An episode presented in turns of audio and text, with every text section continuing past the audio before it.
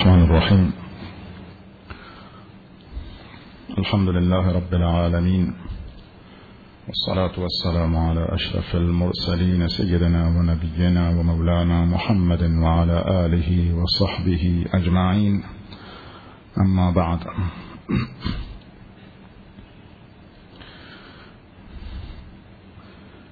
قرار شد که پیرامون فضیلت و برتری و شخصیت دو بزرگوار صحابه ابوبکر و عمر رضی الله عنهما به خاطر برخی از مناسبت‌ها صحبت بشود و به عنوان مقدمه ای برای ورود به این بحث، برای اینکه بتوانیم در آینده به این بحث وارد بشویم، به نظرم رسید که پیرامون شخصیت صحابه به صورت عام و فضیلت یاران پیامبر صلی الله علیه وسلم به صورت کلی مطالبی بیان بشود، چون تنها این دو بزرگوار نیستند که همیشه مورد هدف بودند برای دشمنان، بلکه اصولاً صحابه پیامبر صلی الله علیه وسلم اکثرشون، عامهشون از این اهداف جان سالم به در نبردند و به انواع مختلف مورد هدف قرار گرفتند. حالا به چه دلیل معلوم نیست، ظاهرا توطئه‌هایی در کار بوده است برای بی‌اعتبار کردن اون دوره‌ای که یاران پیامبر صلی الله علیه و سلم در آن میزیستند، عهد صحابه، عهد نورانی و درخشان صحابه را برخی میخواهند بی‌اعتبار بگردانند با کوبیدن برخی از صحابه و ادعای این که فقط عده اندک و معدودی از یاران پیامبر صلی الله علیه و سلم خوب و وارسته بودند و بر دین و بر استقامت و بر ایمان باقی مانده اند، حدود حد اکثر 17 نفر، که بعضی گفتند بقیه همه از دین برگشتند، همه نعوذ بالله مرتد شده اند، همه به خط انحراف کشیده شده اند، چه در زمان پیامبر و چه بعد از پیامبر. بالاخره به انواع مختلف بقیه اصحاب در لغزش و انحراف بودند، نعوذ بالله. می‌بینیم که شخصیت‌هایی مانند ابو هریره رضی الله عنه که ناقل حدیث پیامبر صلی الله علیه و سلم است و بیشترین کسی که حدیث از او روایت شده است این بزرگوار است، مورد هدف تیرهای دشمنان قرار گرفته است و این شخصیت را می‌خواهند به انواع مختلف بکوبند. شخصیتی که 5374 حدیث را فقط روایت کرده است و بیشترین حدیث را همانگونه که عرض کردم از او ما داریم در کتاب‌های حدیث. این خود گویای هدف قضیه هست که هدف چیست و از این زاویه به چه اهدافی میخواهند برسند برخی از افراد. اصولا برای بیان این قضیه خوب است به این مطلب توجه بکنیم که خداوند مؤمنان زمان پیامبر صلی الله علیه و سلم را به عنوان میزان و معیار مؤمنان دیگر معرفی کرده است، میزان و معیاری برای ایمان همه انسانها. ایمان آنها را و راه و روش آنها را خداوند برای ما معیار قرار داده است. این گونه در قرآن می‌خوانیم فَإِنْ آمَنُوا بِمِثْلِ مَا آمَنْتُمْ بِهِ فَقَدْ اهْتَدَوْا. خطاب به کیست این آیه؟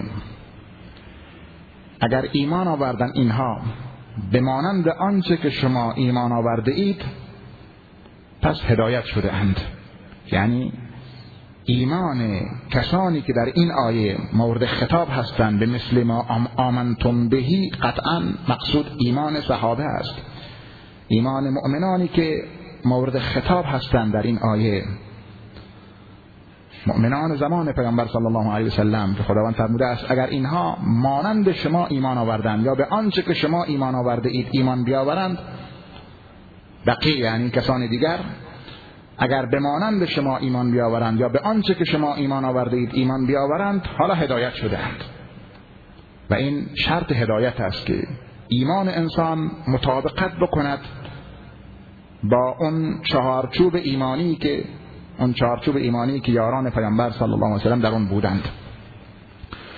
و همچنین از لحاظ منهج و روش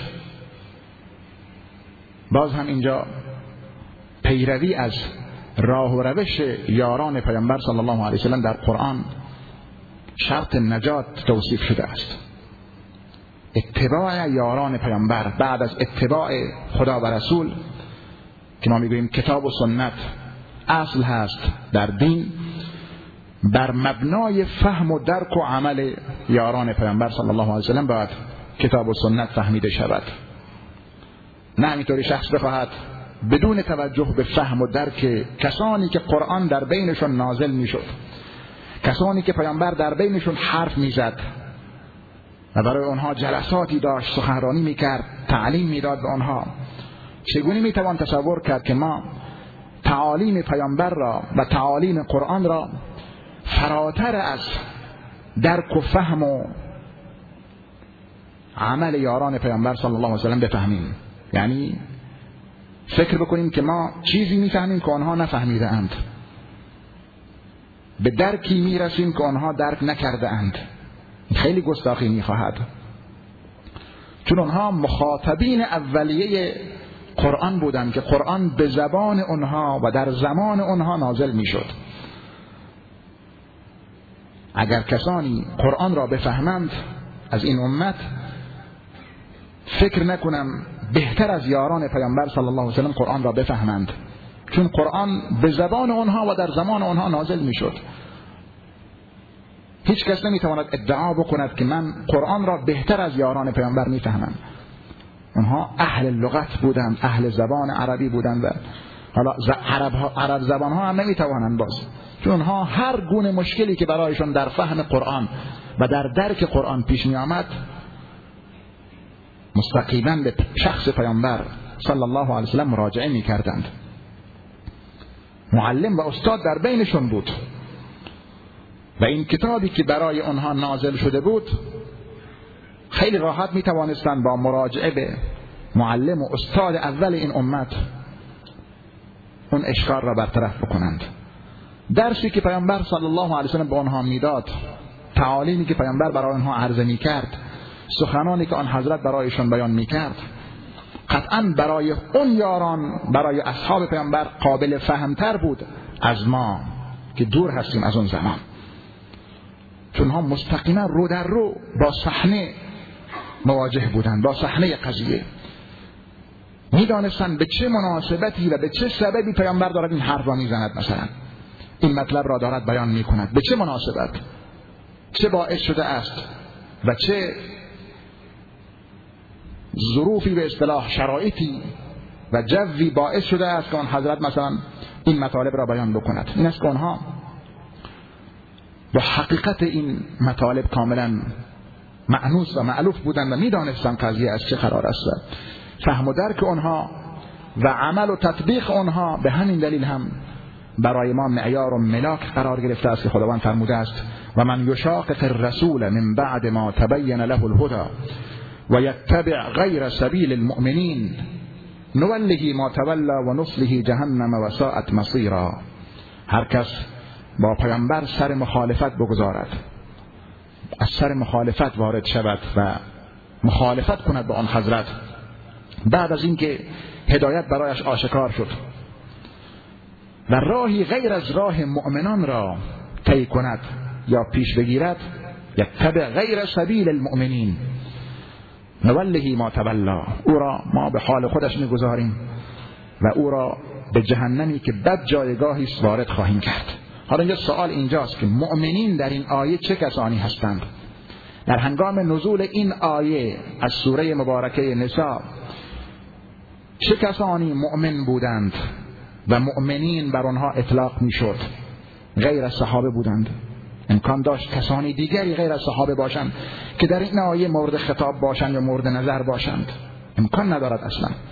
تنها مؤمنانی که در هنگام نزول این آیه مؤمن بودند و وجود داشتند یاران پیامبر صلی الله علیه و سلم بودند که خداوند با کلمه المؤمنین از آنها یاد کرده است به صیغه عام که شامل همه مؤمنان زمان پیامبر می شود، شامل همه اصحاب پیامبر می شود. پس هر کس راه و روشی غیر از راه و روش یاران پیامبر را دنبال بکند به شدت در معرض خطر است مطابق این آیه. حال اینجا در تعریف صحابه اول اگر بخواهیم صحابی را تعریف بکنیم که اصولا صحابی به چه کسی میگویند، این کلمه تعریف شده است در کتب مختلف. علما این را تعریف کردند. در تعریف صحابی گفتند من لقی النبی صلی الله علیه و سلم مؤمنا به و مات علی الایمان. این تعریف صحابی است. من لقی النبی صلی الله علیه و سلم مؤمنا به و مات علی الایمان. هر کس پیامبر اکرم صلی الله علیه و سلم را ملاقات کرده باشد در حالی که مؤمن بوده باشد به او ایمان داشته باشد، یعنی در حال ایمان با او ملاقات کرده باشد و بر ایمان هم از دنیا رفته باشد، که این تعریف البته محترزاتی دارد. این تعریف خودش تعریفی جامع و مانع است. من لقی النبی، هر کس با پیامبر ملاقات کرده باشد. این ملاقات تنها دیدن نیست. اگر کسی احیانا نابینا بوده است با پیامبر ملاقات داشته است، حضورش کافی هست.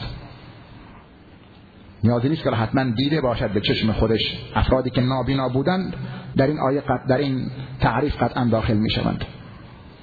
من لقی النبی، پیامبر را دیده باشد، نه محمد امین را صلی الله علیه و سلم، یعنی قبل از بعثت معتبر نیست دیدن او و ملاقات او. کسانی که قبل از بعثت مثلا با پیامبر ملاقاتی داشته اند اون اعتباری ندارد ولو هم بعدا ایمان آورده باشند.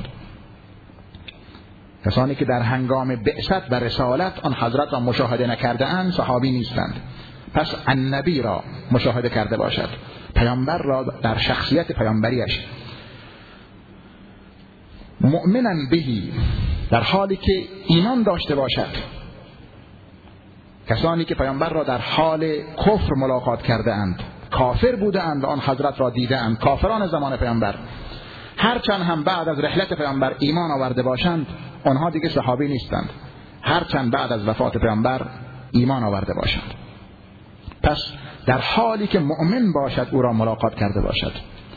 حالا مؤمن به چه؟ مؤمنن بهی، به خود پیامبر ایمان آورده باشد، نه به پیامبران دیگر. اگر اهل کتاب مثلا که ایمان داشتند به پیامبران خودشون،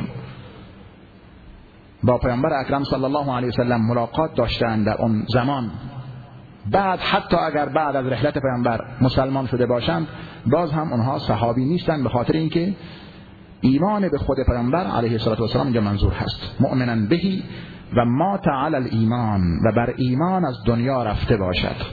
این هم یک شرط است، باز یک قید است. اگر کسی با ایمان از دنیا نرود هرچند هم در حال ایمان پیامبر را ملاقات کرده باشد دیگه صحابی نیست، به شرطی که با ایمان از دنیا برود. یعنی کسانی که در زمان پیامبر بودند ایمان آوردند، بعدا مثلا در بعد از رحلت پیامبر مثلا افرادی بودند از دین برگشتند، مرتد شدند و بر همون حالت از دنیا رفتند، اون افراد دیگه در این تعریف داخل نمیشوند.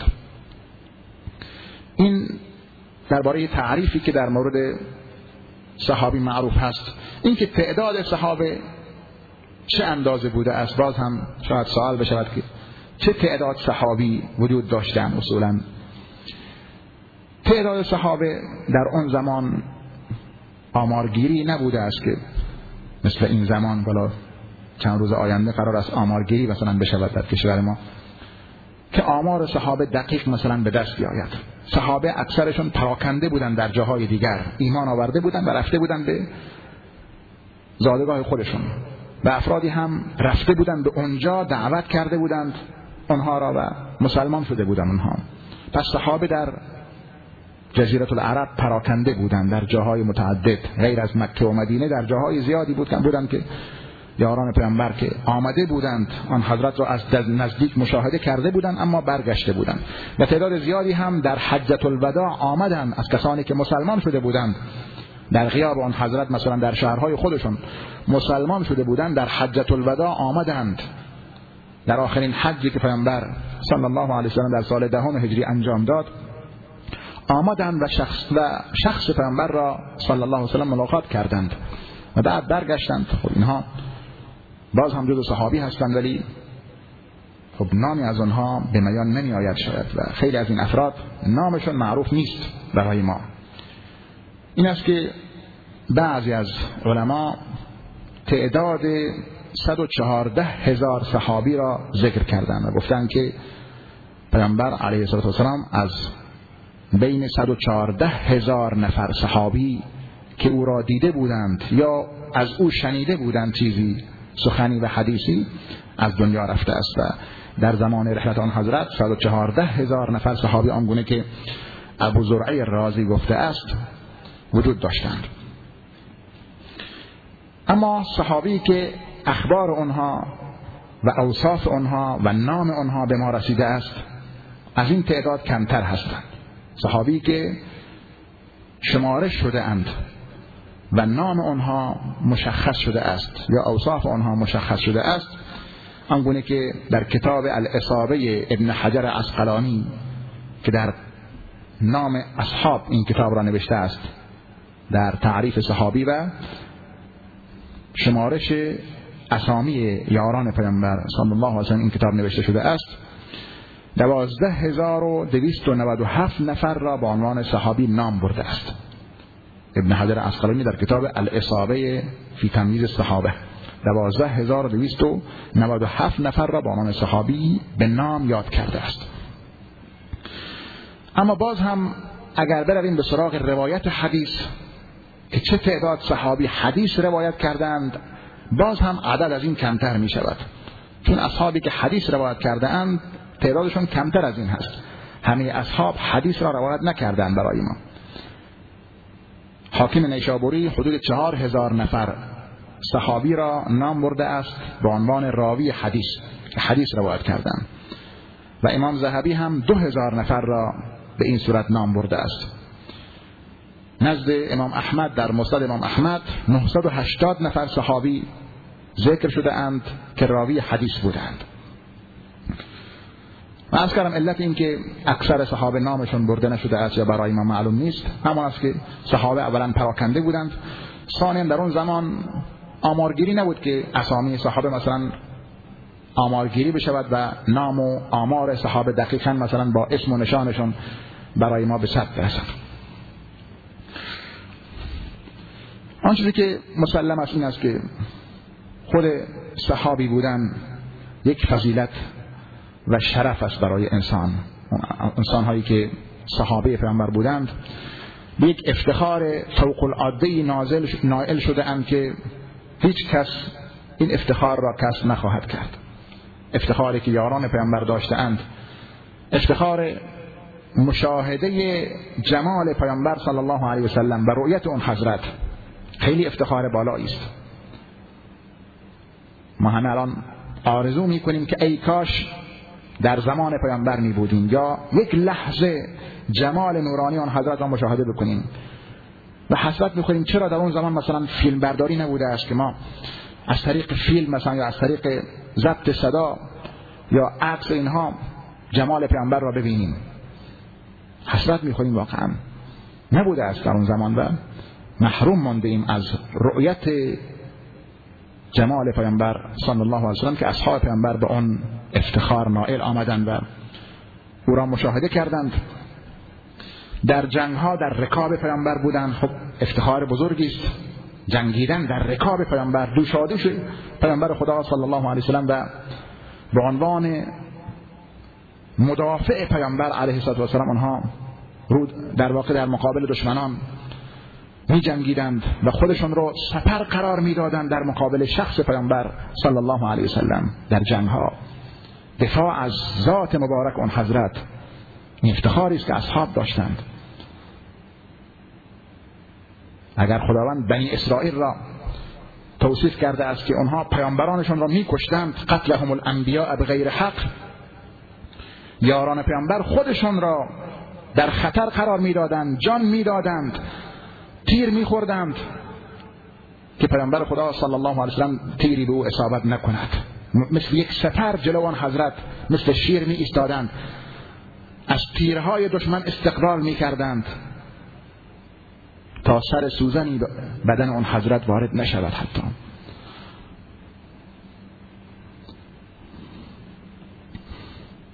فضیلت سبقت به سوی اسلام، چون ها پیشاپیش و پیشتاز میدان به سوی اسلام شتافتند و از همه امت به اسلام آوردن سبقت گرفتند. خودش سبقت فضیلت بالایی است. یاران پیامبر پیشتاز میدان اسلام بودند و گوی سبقت را در اسلام آوردن، از همه رو بودند و زودتر از همه مسلمان شدند، هم علما و هم عملا اسلام را فهمیدند و به اسلام عمل کردند پیش از همه افراد این امت.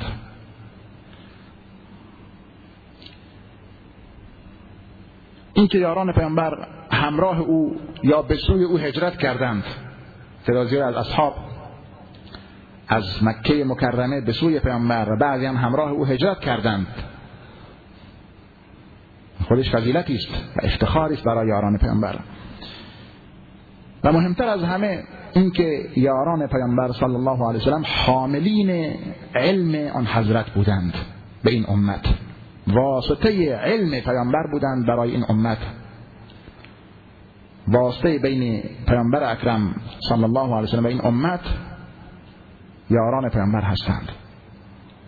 همان گونه که خود پیامبر واسطه است بین خداوند و بندگانش، یارانش هم واسطه هستند بین او و بین امتش. و ما دین را فقط و فقط از طریق صحابه داریم. قرآن فقط از طریق صحابه برای ما نقل شده است. سنت و سیرت و احادیث پیامبر صلی الله علیه و سلم فقط از طریق صحابه برای ما نقل شده است. اگر اینها را قیچی کنیم دیگر هیچ رابطه باقی نمیماند بین امت و دین و بین امت و پیامبر، هیچ رابطه باقی نمیماند، این رابطه قطع می شود.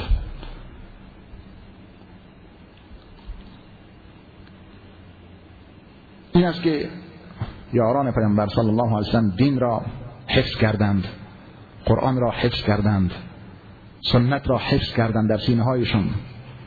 اون موقع دیگه نوشتن اینها به اون صورت نبود، فقط قرآن نوشته میشد. بعضی قرآن را فقط می نوشتند، در صحیفه ها نوشته میشد، اما سنت و احادیث به هیچ وجه در اون زمان نوشتنش متداول نبود. برخی می نوشتن، احیانا چیزهایی را یادداشت میکردند، ولی تأکید پیامبر علیه الصلاه و السلام بر این بود که چیزی غیر از قرآن نوشته نشود تا با قرآن اشتباه گرفته نشود در آینده. این است که یاران پیامبر احادیث و گفتار و رفتار پیامبر را ضبط می‌کردند. آن چیزی که از پیامبر مشاهده می‌کردند و آن چیزی که می‌شنیدند در قلبشون، در سینه‌شون حفظ می‌کردند، آن را ضبط می‌کردند و بعد این را به آیندگان انتقال دادند. و آنها پلی شدند بین پیامبر صلی الله علیه و سلم و امتش. و اگر این پل فرو بریزد دیگر هیچ رابطه باقی نمیماند.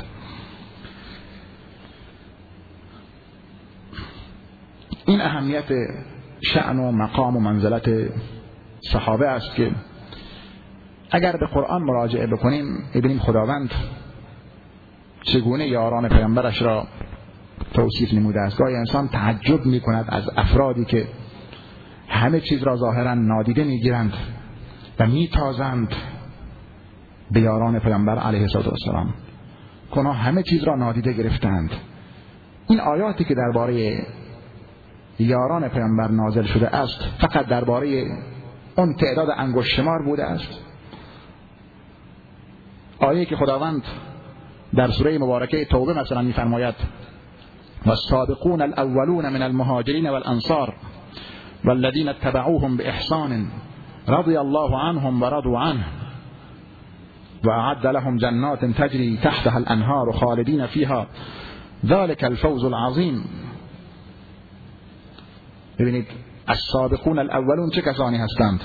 کسانی که سبقت گرفتند به سوی اسلام. حالا بعضی گفتند کسانی که قبل از تحویل قبله یا تغییر قبله مسلمان شدند، آنها سابقین اولین هستند.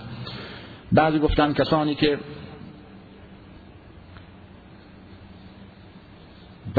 در جنگ بدر شرکت داشتند سابقین اولین هستند. بعضی هم گفتند کسانی که در صلح حدیبیه شرکت داشتند، در بیعت رضوان سابقین اولین هستند. بالاخره السابقون الاولون من المهاجرین و الانصار ظاهر نشان می‌دهد که انصار هم در سابقین اولین داخلند. به این سابقین اولین تنها کسانی نیستند که اون سال اول مثلا مسلمان شدند. کسانی که قبل از فتح مکه مثلا مسلمان شده اند ظاهرا سبقت گیرندگان اولیه به سوی اسلام از مهاجرین و انصار. والذین اتبعوهم باحسان، اونهایی که از آنها پیروی کردند، دنبال کردند راه آنها را به احسان و خوبی، به خوبی از آنها پیروی کردند و راه آنها را پیش گرفتند، دنبال راه آنها شدند. از مسلمانانی که بعد از فتح مکه مثلا مسلمان شدند. رضی الله عنهم و رضوا عنه، آنها از خدا راضی شدند و خداوند از آنها راضی شد و آنها هم از خداوند راضی شدند. اعلام رضایت از جانب خدا. فإن الله لا يرضى عن القوم الفاسقين، خداوند هرگز از انسانهای فاسق راضی نمی شود. اگر یاران پیامبر از دین برگشته بودند و اگر مورد رضای خدا نبودند، قطعا خداوند این گونه از آنها اعلام رضایت نمی کرد. رضی الله عنهم و رضوا عنه، آنها از خدا راضی شدند و خدا هم از آنها خوشنود شد. و اعد لهم جنات تجری تحتها الانهار خالدین فیها، آماده کرده از خداوند بر آنها باغهایی که جویها از زیر آن جاری است، رودخانه ها از زیر آن جاری است، جاویدانند در آن. ذلك الفوز العظیم، این کامیابی بزرگی است. چه کسی دارد حرف می‌زند اینجا؟ چه کسی دارد این خبر را به ما می‌دهد؟ خداوندی که عالم به اسرار کائنات است، عالم به گذشته و آینده است. اگر خداوند احتمال می‌داد یا می‌دانست که یاران پیامبرش حتی بعد از رحلت پیامبر صلی الله علیه و سلم از مسیر درست منحرف میشوند، میلغزند، در انحراف واقع میشوند، آنگونه که بعضی ادعا میکنند، به بیراهه میروند، مثلا از دین برمیگردند، چرا خداوند این خبر را بدهد و این گونه از آنها اعلام رضایت بکند؟ متوجه باشید این سخن کلام پیامبر نیست صلی الله علیه و سلم. اگر کلام پیامبر بود میگفتیم پیامبر است. خب علم غیب که ندارد، از آینده که خبر ندارد، و حدیثی که روایت بشود شاید کسانی ادعا بکنند که این حدیث مثلا صحیح نیست، حدیثی که از او روایت بشود در این رابطه. اگر این کلام پیامبر بود می توانست در آن بالاخره شبهات ایجاد بشود. اما وقتی کلام خداست، خدایی که علام الغیوب است، خدایی که از گذشته و آینده خبر دارد اولا و میداند یاران پیامبرش کی هستند و کی خواهند بود، در چه حالتی هستند و در چه حالتی خواهند بود، قطعا میداند خدا. اگر انسان معتقد باشد که خداوند از آینده خبر ندارد، کافر میشود نعوذ بالله. اگر کسی فکر بکند که خداوند از آینده خبر ندارد، فقط از اون زمان حال و گذشته مثلا خبر میدهد، این کفر است. ما معتقدیم که خداوند علام الغیوب است، از غیب خبر میدهد، از گذشته و حال و آینده خبر میدهد. پس قطعا خداوند میدانسته است یاران پیامبر چه خواهند کرد در آینده که این گونه خبر داده است. اون هم کجا؟ در قرآن، صحیح ترین کتاب که هیچ مسلمانی نمیتواند در صحت این آیات قرآن شکی به خودش راه بدهد. و اگر مسلمانی یک آیه از آیات قرآن را انکار بکند یا شکی در آن ایجاد بکند، تشکیکی در آن ایجاد بکند، این کفر است، کفر صریح است که انسان آیه از آیات قرآن را انکار بکند، چون قرآن با نقل متواتر به ما رسیده است، اون هم قرآنی که جاویدان است، تا قیام قیامت اعتبار دارد و خوانده می شود. مگر امکان دارد کسی فکر بکند که خداوند آیه نازل کرده است در قرآن، بعد مثلا پشیمان شده است، نعوذ بالله، که چرا من این آیه را درباره کسانی که بعداً مرتد میشوند یا از دین برمیگردند نازل کردم، حالا چه کار بکنم؟ این کفر است در واقع. کسی اگر چنین تصوری در مورد خداوند داشته باشد که خداوند حالا آیه از دستش نعوذ بالله خارج شده است، در قرآن نوشته شده است، حالا خداوند مانده است که چه بکند؟ نعوذ بالله.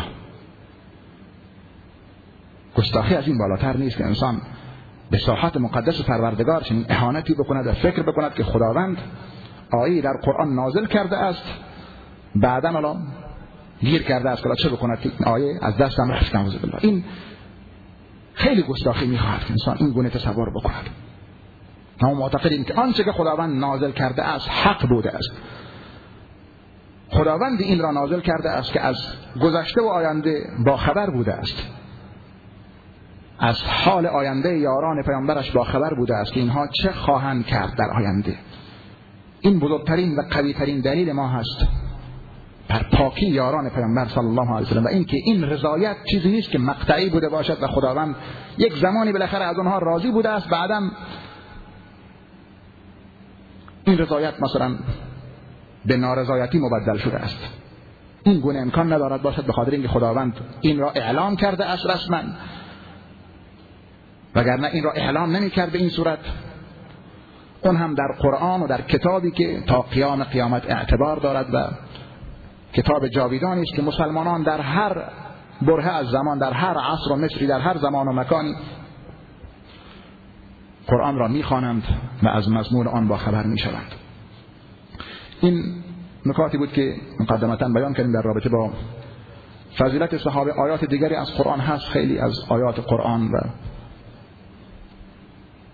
نمونه‌های زیادی از قرآن که وضعیت حال یاران پیامبر را برای ما به تصویر میکشد، اوصاف آنها را برای ما بیان میکند، چه آن چیزی که خداوند در قرآن مستقیما نازل کرده است، چه آن چیزی که از کتاب‌های گذشته، کتاب‌های آسمانی گذشته در وصف یاران پیامبر خبر داده است از آن. ان شاء الله این مبحث را باز تکمیل خواهیم کرد. آخر دعوانا الحمد لله رب العالمین. اللهم صل علی سیدنا محمد و علی آله و صحبه اجمعین. اللهم تقبل منا صلاتنا وصيامنا وقيامنا وركوعنا وسجودنا ودعاءنا ولا تخيب رجاءنا يا أرحم الراحمين. اللهم إنا نسألك الجنة وما قرب إليها من قول أو عمل، ونعوذ بك من النار وما قرب إليها من قول أو عمل. اللهم إنك عفو تحب العفو فاعف عنا وعن والدينا وعن أمواتنا وعن سائر المسلمين. اللهم اجعلنا ووالدينا من عتقاء شهر رمضان، وامن علينا وعليهم بالعفو والعتق والغفران. ربنا اغفر لنا ذنوبنا وإسرافنا في أمرنا وثبت أقدامنا وانصرنا على القوم الكافرين. ربنا اغفر لنا ولإخواننا الذين سبقونا بالإيمان ولا تجعل في قلوبنا غلا للذين آمنوا، ربنا إنك رؤوف رحيم. ربنا تقبل منا إنك أنت السميع العليم، وتب علينا إنك أنت التواب الرحيم. وصل اللهم وسلم وبارك على سيدنا محمد وعلى آله